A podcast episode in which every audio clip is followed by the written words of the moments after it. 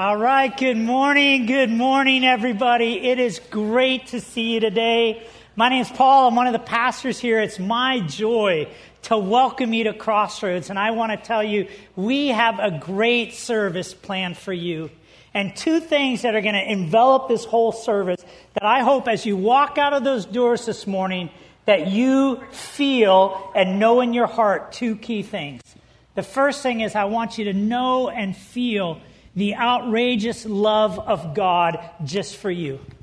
God didn't just make you and put you on this planet, but He made you to love you. And regardless of where you're at or what you're going through in your life today, this one fact remains God loves you.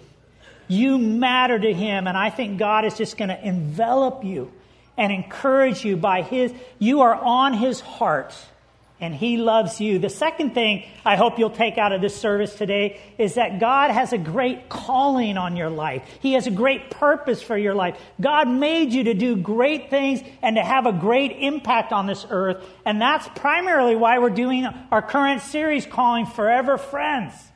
Because God wants you to take your love for Him, your friendship with Jesus Christ, and when you pass that on to another person, so that they come into a faith filled friendship with Jesus, you're making a forever friend. I mean, a friendship that will last throughout all eternity. So I'm thrilled that you're here. And before we jump into our service, can I just uh, make a few announcements? If you'd open up your program, first of all, if you pull out your communication card that looks just like this, and if you can start to fill this out and then later in the service drop that in the offering basket, that would really bless us. We love to know that you are here, and we love to know how to pray just for you. Secondly, I want to let you know that next week, we're kicking off a brand new series. In fact, this series we're in right now has been in preparation that starting next week, we're doing a series called God at the Movies. And we're kind of partnering with you. We've been asking you, would you start praying for people that you know need the love of Christ? Would you start praying about people that you think God would want you to invite. And we want to give you this tool to invite your friends to come next week and to kind of partner with you to kind of, I don't know, entice them, bribe them. I don't know what the right word is, but to kind of help them take that step of actually walking through these doors and attending a service. We are offering free movie tickets to all first time attenders. Here's why we're doing that, by the way. We're not trying to bribe or pay people off, but we know that if a person comes here, man, they're going to experience the love of Christ. They're going to hear an encouraging message that will build up their life. But we know for some, just taking the first steps, it's a difficult step to take to come to a new church for the first time. And so, to kind of help them make that step, we're, we're kind of offering something that most people really like movie tickets. So if, there, if you have friends, family members, co-workers, neighbors, man, that you've been praying for, this is the week to bring them because next week, not only will they get some nice movie tickets, but man, next week's service, you don't want to miss it. It is going to be awesome as we kick off our service, God at the Movies. Also want to highlight um, on Friday night, August 14th at 6.30, we are having our wing cook-off. Now, I was asked today, someone asked me, Pastor Paul, are, like, are, are you really good at making wings? And can I tell you, my, my skill when it comes to like wings is I'm really good at eating them. That's my skill. I don't know how to make them, but man, I'm good at eating them. So if you like to make wings, if you like to eat wings, that Friday night is just going to be a fun family night to come out and enjoy some good food and some fellowship. But let me encourage you if you are good at making wings and would be willing to bring some of your best wings, where it says, sign me up for, just write, you know, uh, wings cook off. And we'll know that you're planning to bring some of your wings, and it'll be a great night together. And then the last thing, if you'd open up your program and pull out this sheet right here. Guys, I can't believe it. It seems like just yesterday I was that young whippersnapper, and boom, 20 years has gone by. And you know, this September, we are celebrating 20 years, our 20th anniversary at Crossroads. And, and we're going to do, we're going to do a lot of things in September to celebrate and remember and to look forward. But one of the things that you do not want to miss On Friday night, September 11th, we've rented out Irvington High School, and we are going to have our, all our family in one place at one time. We're going to have our big celebration. But I need your help in helping it make it as special as possible. On this form, we're asking you to write down how God has used Crossroads to make a difference in your life. For some of you, you found faith in Christ and were baptized here. For some of you, God used Crossroads to save your life, to break an addiction, to restore your marriage, to help you parent your kids, uh, to find your purpose. I don't know what it is, but I'm asking. The band's going to play for about, after I pray, they're going to play for about 90 seconds, and we're going to give you just a little bit of time. Uh, and here's why. If you take this home, we'll never see it again, right? We, we all, let's just tell the truth. So we want to give you some time in the service to just begin to write that down. And when the offering basket comes, just put this in the basket, and then that will help us as we're preparing for our anniversary. So let me pray, then fill this out while the band plays. If you have nothing to write or you're a guest, just enjoy the music, and then Pastor Dwayne will come give us a message about what breaks God's heart. So let's uh, pray together. Lord, um, Lord, we're excited to be here. And uh, we're looking forward to how you want to speak to us and draw us close to you. And Father, for every precious person here today, would you do those two things? Would you remind us of your love and then show us your great calling on our lives to share the love of Christ in life changing ways that build forever friendships? We look forward to all you have for us today. And we pray this in Jesus' name. Amen. And let's go ahead and start filling these out now. Thank you, everybody. God bless you. All right. Looks like a lot of you are still busy writing. Maybe you can half listen to me for a few moments if I finish up. My name's Dwayne. I'm one of the pastors here. I'm so glad you come out this morning. I get to share a great subject with you today as we think about what breaks God's heart. It's a, it's a very serious kind of heavy subject, but also the reality that we also can bring joy to God's heart. So I want us to think about that together. And as we as we dive into our message, there's an outline there in your program, a place you can follow along and take some notes. I've got some good news and some bad news. As Pastor Paul said, time is just flying by. Can you believe it's August already? I mean, summer's almost over. I mean, that's kind of sad, isn't it? Now, for some of you parents, you've been counting the days down, right? You're you're kind of excited about. You can't wait for your kids to go back to school. But for others of us, man, that's just kind of sad. But the good news is there's only five and a half weeks until football season and three months until basketball season. You know, one of the things uh, you know about me, I love sports. I really enjoy sports. I don't know why. It's kind of crazy. Why do we get so worked up about watching a ball go through a hoop or big, big overweight guys chasing around a, a, an an egg-shaped ball, you know, on the field, and then and then when they suffer that crushing defeat, it just can kind of stick with you for a few days. It seems to be kind of a, a silly thing to get your heart broken about, but we can get a little bothered, we can get a little down when our teams don't do well.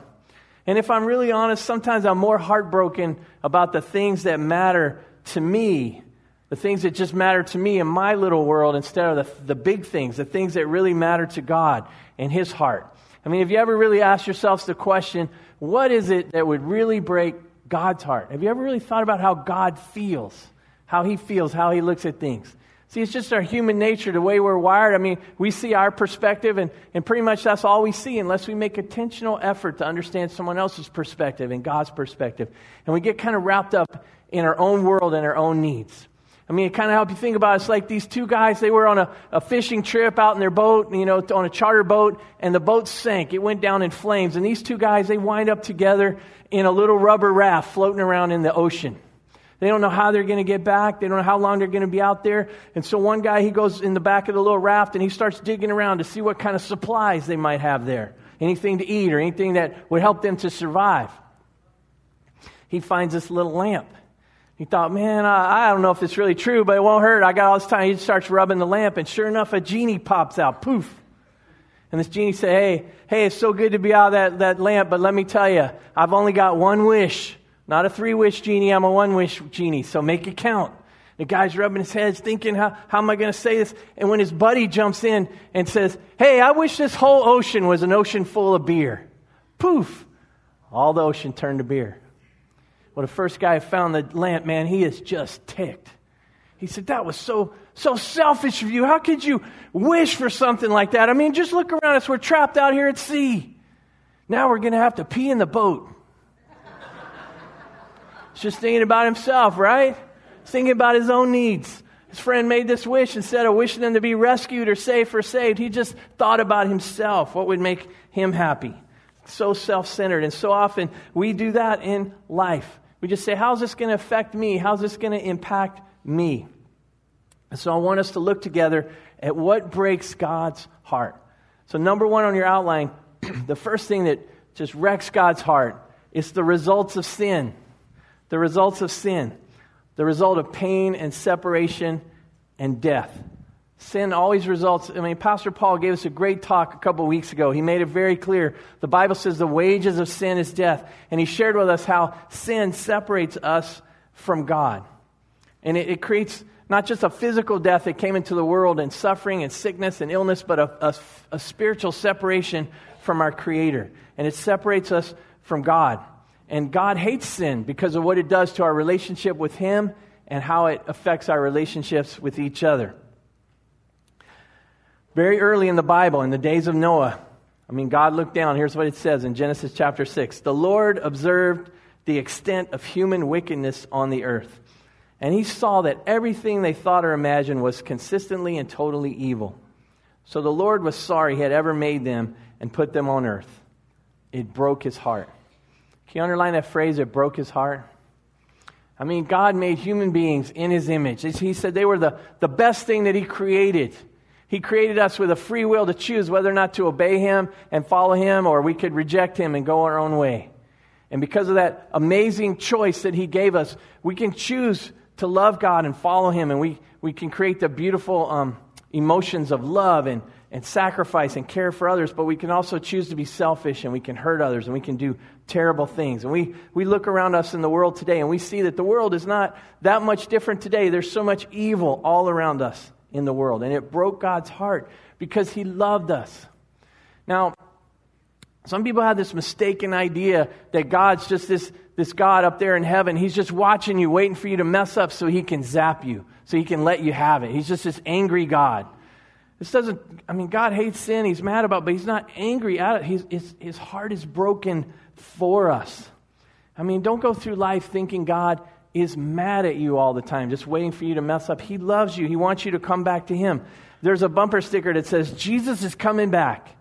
And boy, is He ticked. I mean, no, that's not the attitude God has towards us, towards the human beings that He loves and He cares about. His heart aches and hurts for us. Maybe you remember the old Calvin and Hobbes cartoons. There's, there's one uh, strip where he's, you know, he was just having one of those terrible days. Everything went wrong. He forgot his lunch. He missed the bus.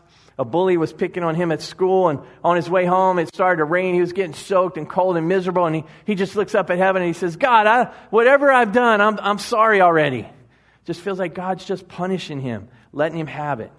Now, God is sorry, sorrowful. His heart is broken. In fact, that word in the Hebrew there that talks about God's sorrow, it comes from the Hebrew word nacham.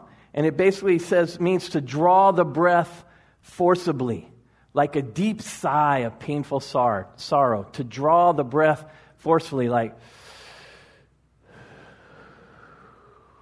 man, you ever just hurt so bad, all you could do is just, man, take a deep breath, feel like you got punched in the gut, just got to grab your breath you don't know what to say. All you can do is groan and let out a big sigh of sorrow. God looked down and his heart was broken because of sin and what it was doing to people. And you know, God still sees all the horrible things in the world today, and it still breaks his heart. God sees the starving child. He sees the bullied teenager. He, he sees teens shooting each other on the street. He sees the woman who's been sold into slavery as a sex slave. He sees a person fighting cancer or recovering from a stroke. He sees the abandoned husband or wife and the ripped off and sad and alone senior citizen. And when eight year old Madison Middleton of Santa Cruz was found raped and murdered and left in a dumpster, I guarantee you it broke God's heart. Just like it hurts us, man, it, it broke God's heart. And not only that, when God sees that 15 year old killer, sure, he's angry about the sin. He has to answer for that. But it also breaks God's heart Who knows what happened in that boy's life? How did he wind up doing such a terrible thing? What happened in his life that got him going down such a horrible path that he would do something like that? Breaks God's heart. And you can imagine the heartbreak that you and I have. Many of you in this, this room today, you walked here, you walked into this building today, you're carrying your own load of heartbreak. You're carrying your own pain. You're carrying your own hurt. And many of you, as you walked in here today, you, you sit down and man, it's all you can do just to keep that smile on your face. And you let out that big sigh of pain and sorrow.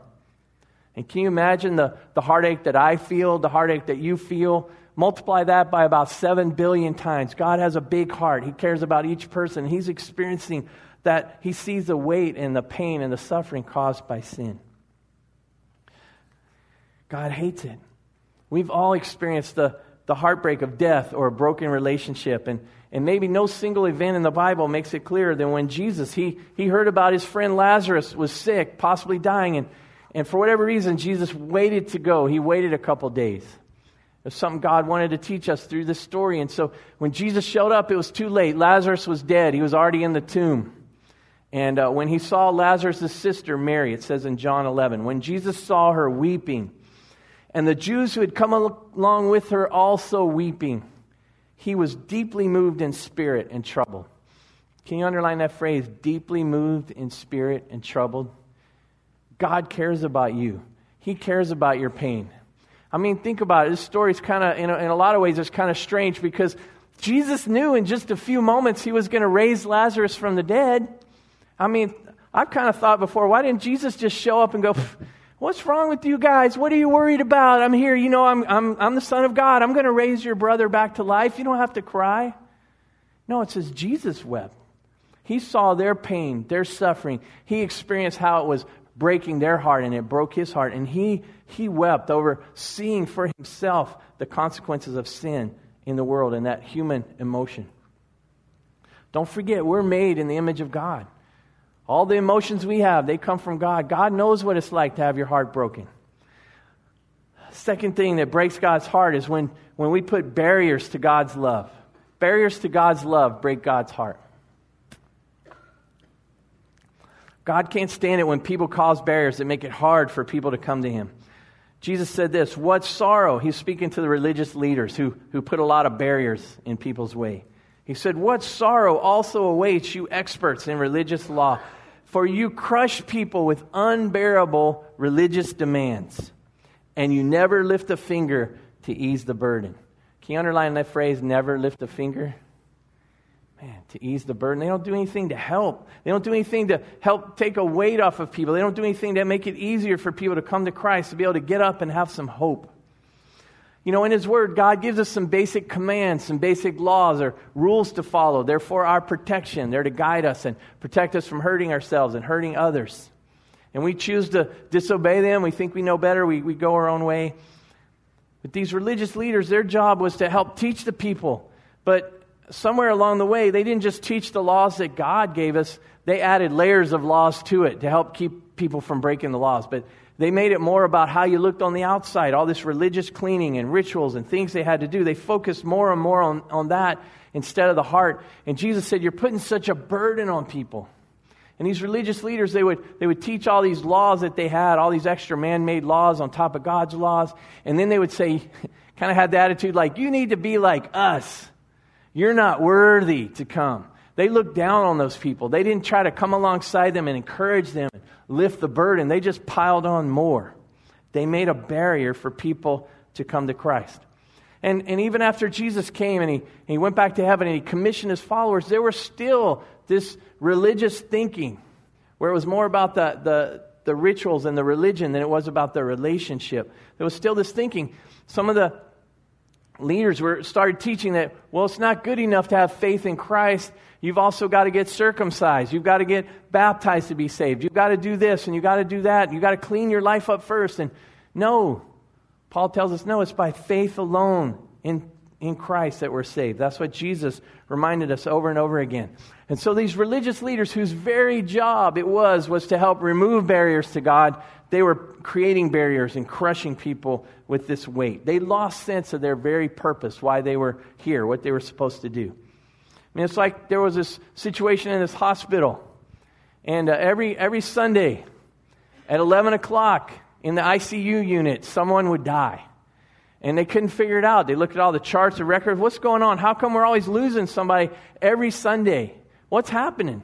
They called together a group of experts. They called them all in. They, they spread out all through the ICU ward on, on Sunday at 11 to watch and see. And, and, and just before 11, the old janitor comes in, walks into one of the rooms, unplugs the life support machine, and plugs in his vacuum cleaner. Well, now they figured out. Somebody lost sight of their purpose, what they were supposed to be doing. They were there to keep people alive. He's more focused on cleaning the floor. So people were losing their lives.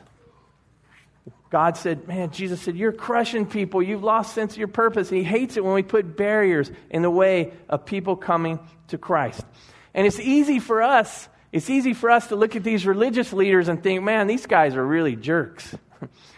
I can't believe how terrible they are. I mean, I would never add any barriers to people coming to Christ. I would tell people, come as they are, and Jesus loves you, and, and we'll accept you and help you and invite Jesus into your life. But you know what? Sometimes we're all guilty of not lifting a finger to help. Sometimes we're all guilty of not lifting a finger to help. One time, this old preacher, he got up, he got up in front of his congregation, and he said, Lost people.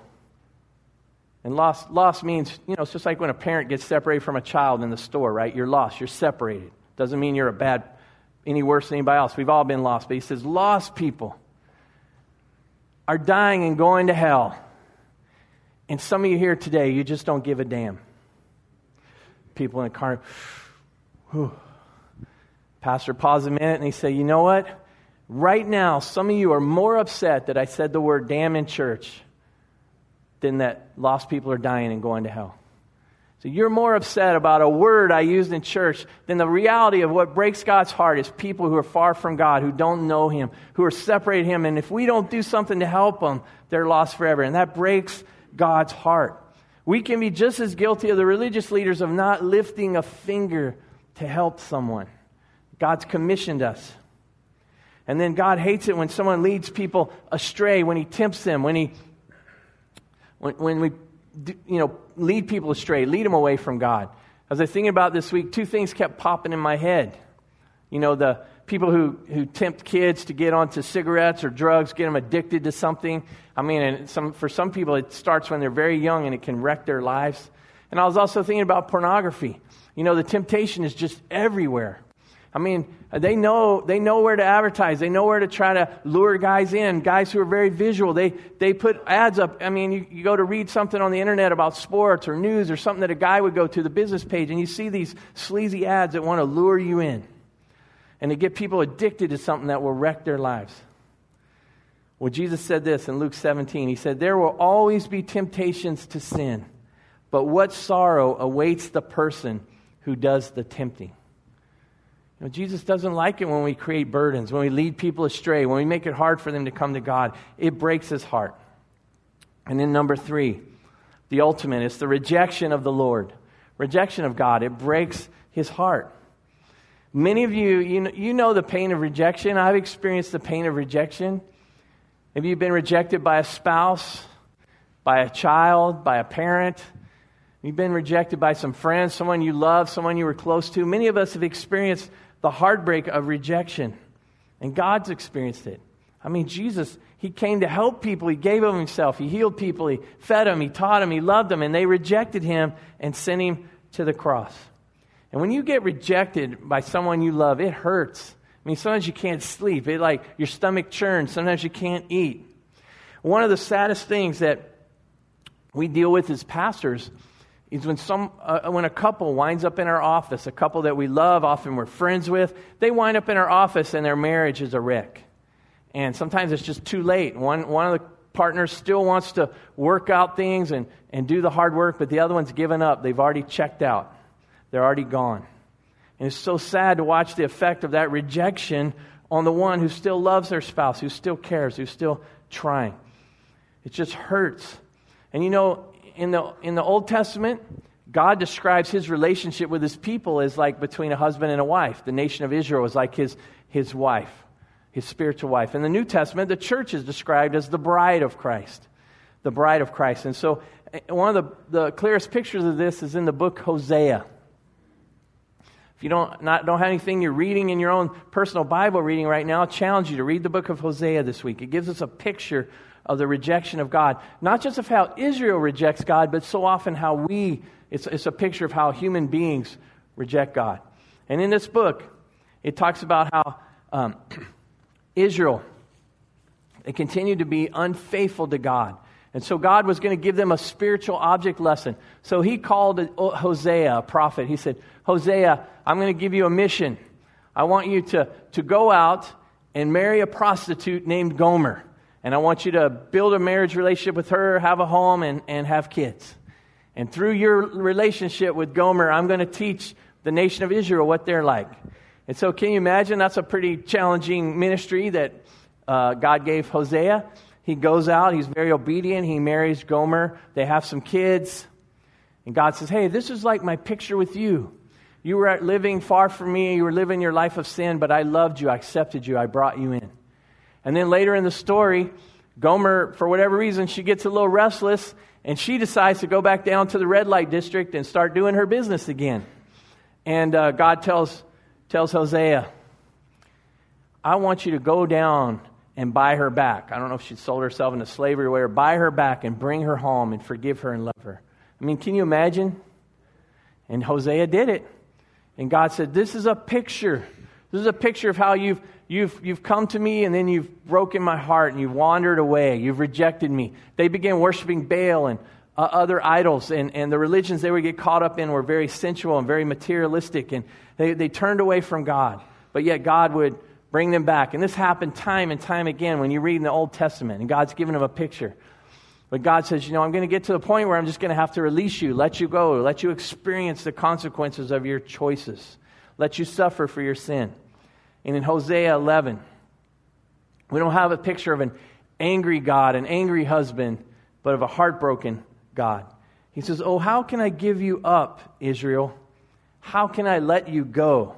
How can I destroy you? My heart is torn within me, and my compassion overflows.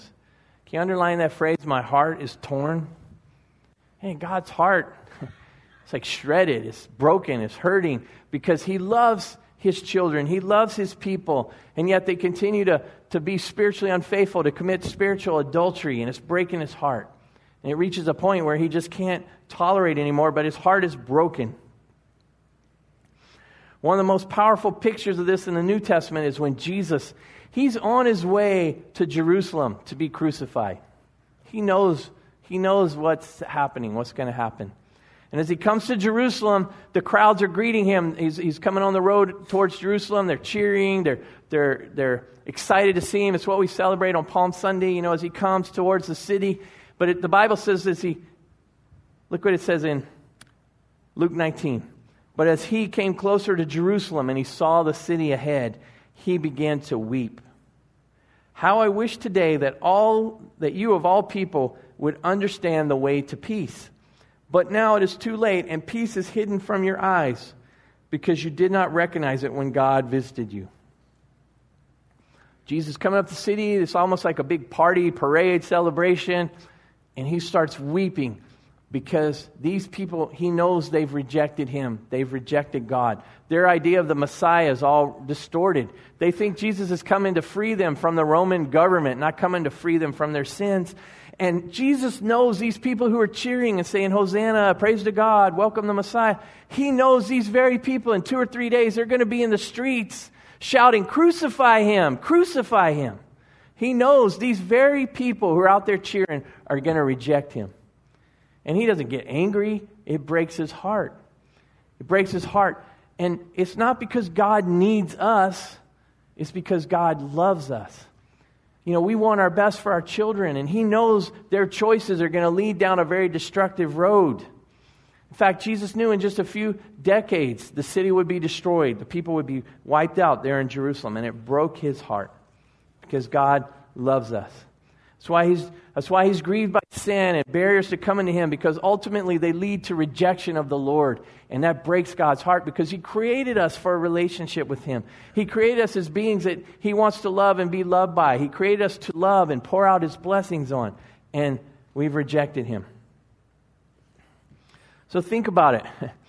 You and me, I mean, we're just one person, right? We're one person out of seven billion on this planet. One person. You have the ability to break God's heart. You can choose to sin and disobey God. You can choose to not help people, put up barriers to people's coming to God, and you can choose to reject God. You can break God's heart. But you know, the beautiful side of that, the flip side of that also, is you can bring God's heart great joy. You can bless God's heart. And so that's what I want us to focus on now is how, what can I do if I recognize God's heart breaks for these things? What can I do? How can I bring joy to God's heart? So first thing is very simple. You can receive Jesus. Embrace him in your life, in your heart. Number one, receive Jesus. John 1:12 it says to all who did receive Jesus to those who believed in his name he gave the right to become children of God. I mean the very people, me, you, the very people who've broken God's heart, who've, who've sinned, who've rejected Him. Sometimes we didn't care about others and, and we've heard Him. The very people who, who've broken God's heart, when we come to Him and we receive Jesus, He embraces us. We become His children. We're adopted into God's family. The, the story of the prodigal son in Luke 15 is such a powerful picture of the son who rejected his father but came back home and the father welcomed him. And it brings God so much joy. To receive Jesus, you basically you don't have to clean up your life first. You just admit, "Hey, God, I'm a mess. I've sinned, I've messed up, I've fallen short. Please forgive me." I believe. I believe that Jesus died on the cross for me, that he took my place, he took the penalty for my sins. So you admit your need, you believe in Jesus, and you commit to follow him. You say, Jesus, I want to follow you. I want to receive you. not just in my head, but in my heart. I want to embrace you. I want, to, I want you in my life. I want to be led by you and guided by you. And in Luke 15, it says, There's more joy in heaven over one lost sinner who repents and returns to God. When you return to God, it brings God great joy. Many of you are already followers of Christ. The day you received Christ was great, brought great joy to heaven. And, and some of us, as we follow Christ, we get a little off track. We start going our own way. When you come back to saying, God, I want to put you first. I want to make you Lord in my life. I want to surrender my life totally to you. It brings God joy because you're more fully receiving Jesus. You're, you're living and embracing Him. So receive Jesus. Number two, treat others with love and kindness. In Ephesians, Paul tells the church, do not grieve the Holy Spirit of God. He's saying, don't break God's heart. Don't break God's heart by the way you treat others.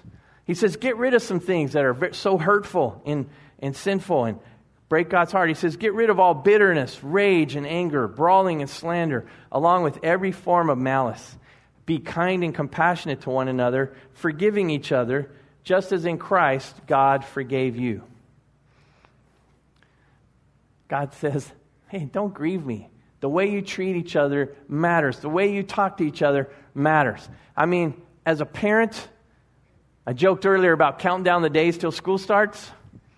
Well, uh, my two youngest boys, you know, they're, they're good kids, they're, but they're teenagers, you know what I mean? They're infected.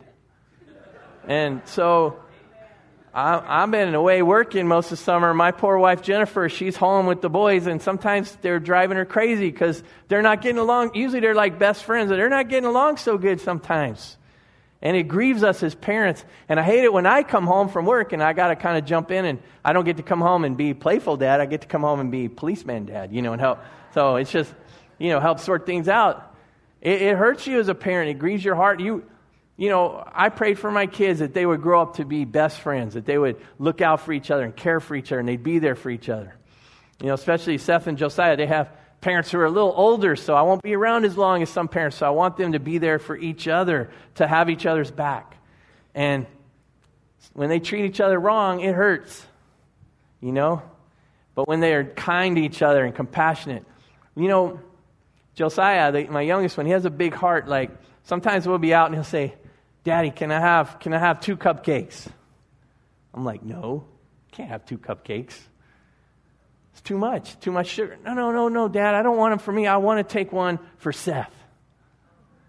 Sometimes someone will give him like a big cookie or something, and I will get in the car and go, Josiah, how come you didn't eat your cookie? I'm going to take it home and divide it with Seth.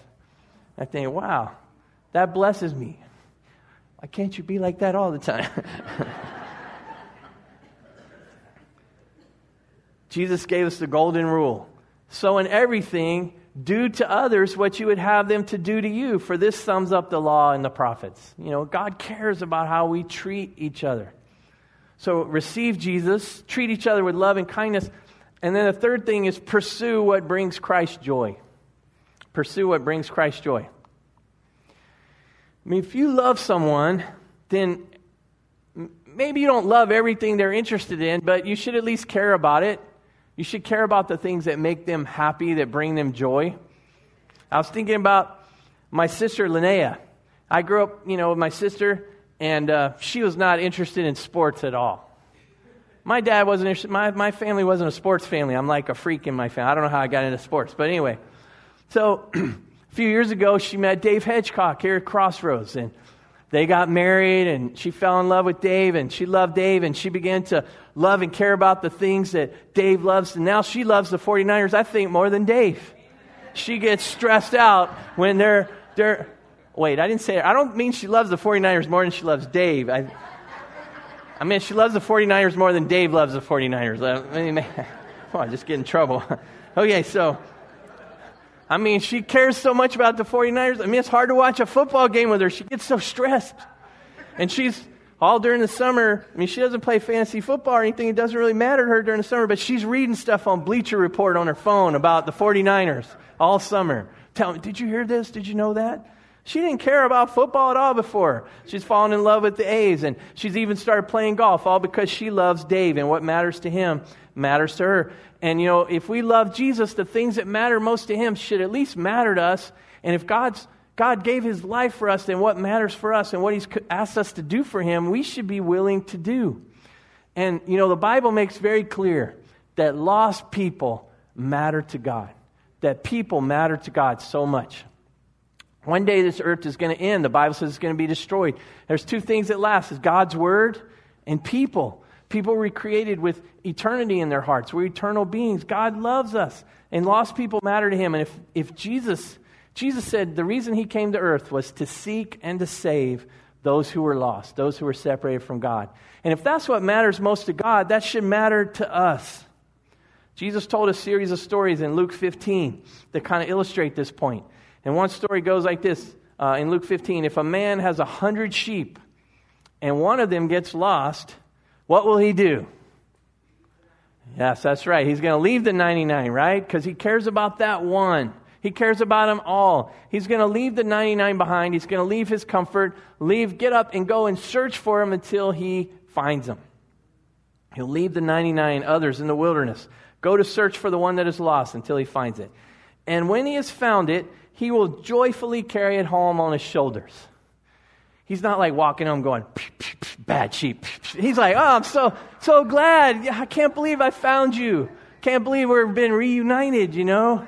So God's commissioned, He's commissioned us. Jesus commissioned us to go and help find lost sheep, lost people that matter to God. And when we help bring one home, when God uses us with a invite card or sharing our story or praying for someone, when we serve them, when they come to church or needs they have in their community, in their home, when we help someone and they eventually come to Christ, man, that brings God so much joy. And Jesus commands us to go. Look at Matthew 28. Go and make followers. Can you underline that phrase? He says, get out of your seat, get out of your lazy boy, and get up and go do something to help make some followers. Just like the guy who got up and he went out and looked for the lost sheep. Go and make followers of all people in the world. Baptize them in the name of the Father and the Son and the Holy Spirit. Go and bring people home to the Father. It helps help connect them. Invite them. Take some risks. It blesses God. It brings him great joy. And then he says, baptize them. Now the joy comes, the biggest, greatest joy comes when they receive Christ. But, you know, when I give my kids some instructions, my kids probably aren't like your kids. They don't always do things right away when I ask them to. I don't know about in your home, but you know, my kids, but, but man, when they get up with a good attitude and they do what I ask them and they don't delay and they don't complain and they help out and they, man, that blesses me. The same way God says, the thing that brings me greatest joy is when someone comes home to me, but then when you begin to obey me, when you begin to follow me. And one of the first things Jesus commanded us to do as followers of Christ is to get baptized. And maybe some of you here, you've, you've received Christ. You've already, they've already thrown a party for you in heaven, but you haven't taken that step to go public and declare your faith. And God would say, hey, get baptized, declare your faith, invite some friends and family to come. And they say, oh, I don't want to go to church. Say, oh, I'm not, I'm not asking you to go to church to go to church. Would you come support me? Would you come be a part of my uh, significant step in my life? And it will be a witness to them. So we have baptisms next week. Maybe you want to write that on your communication card. You like to talk to somebody about getting baptized. Our children's ministry director, Dory Smith's over here on the second row. Wave your hand, Dory. She's, she's teaching a class Tuesday night. Are you teaching or John or John's teaching? So they're teaching a class for our kids, any kids that want to get baptized. So you can write that on your card or connect with them after the service. But are, do you really care about what matters to God, or do you just care about your own comfort, your own needs? Are you willing to get out of your comfort zone? I mean, life has, has a way of just getting us all distracted about everything I've got to do to survive today, my checklist of things I'm way behind on, and we get distracted, we get caught up. But what is most important? Do you really want to bless the heart of your Father who, who sacrificed and gave his all and his best for you? So don't just hear this challenge from me. I want you to hear from two missionaries in Africa who put their lives on the line. They're going to challenge you to pursue what matters to God. So watch this with me, and then I'm going to come back and we're going to wrap up.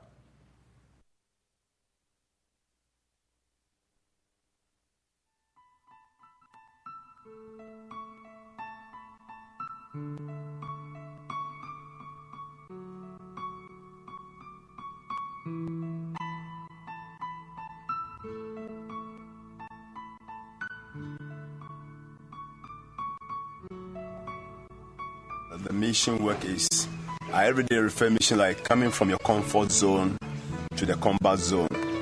Uh, for instance, somebody coming from America where everything is nice for you to enjoy. Come and live in the jungles of Africa where pleasure is so hard, even no electricity or something like that. It's not easy. But yet, for the sake of the Lord, I know Jesus Christ gave his life, so there is nothing I can pay that is more than that. So I have I've, um, gone through many things uh, I know that there are going to be challenges. I know difficult and dangers are all around. I know I could lose my life and our colleagues could lose their life. Uh, I'm aware of the reality that I'm going to be away from my family. I'm aware of all these risks available. I know I could be in prison because I know in the, in the, in the Muslim countries, uh, it's, it's, it's illegal to really proselyte or convert somebody to become a Christian. But yet, still, the word of God must still go forward despite the chains that are there for us. So we, we, we, will miss dear ones, but yet, still, we have to go there and, and make sure we proclaim the good news. I encourage our brothers from all walks of life to let their life be a vessel for the Lord to use. The greatest joy in life, the greatest fulfillment in life is to place our life in the hands of God to use to glorify His own name. You are able to avail yourself for the Lord to use, for His name to be glorified, you have accomplished the greatest task in this world, which has which will have impact on your life today and eternity. So this is my little encouragement to every human being that has come into the saving grace of our Lord Jesus Christ. The greatest fulfillment is to let your life be in the will of God.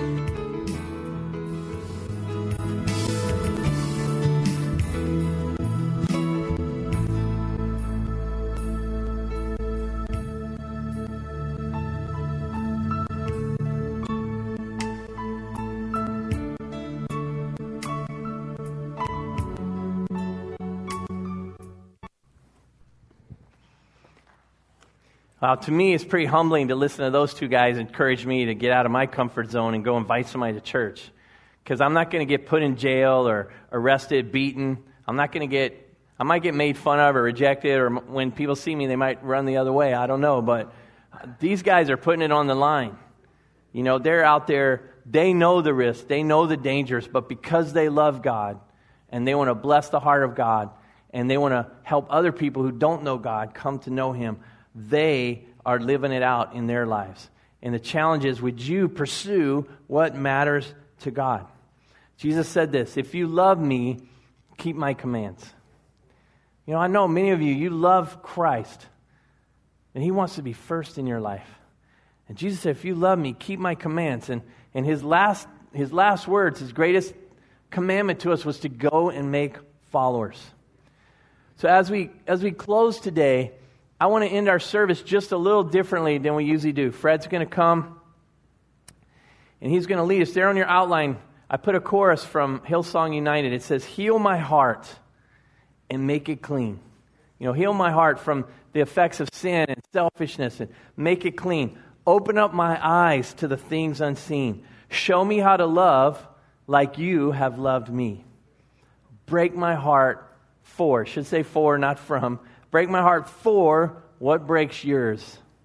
Everything I am for your kingdom's cause. So I'm going to ask you to stand with me. This isn't our offering song. I'm going to ask you to stand with me and, and sing with me and with Fred and uh, as, as, as your prayer. Make this your sincere prayer from your heart. Ask God to change your heart. For just a moment, as the band comes out, wouldn't that be awesome to have the heart of God to be so changed that you really care about the things that God cares about? And we've been in this series called Making Forever Friends. And can you imagine if you took the little invite card and you took a risk and you, you got out of your comfort zone and you invited someone to come to church with you next week? And you even, you even bribed them. You said, if you come, just come for the service with me, and then you get a free movie ticket. You'd say, come with me. Would you come? Pray for them. Invite them. And can you imagine? Can you imagine if your friend or your relative, they, they shock you and they actually show up and they start coming to church and they, they fall in love with Christ? And I can just tell you story after story of the person who, the friend, the friend who came to Crossroads. They fell in love with Jesus. Their life was a mess. Their marriage was, was hopeless. They were addicted.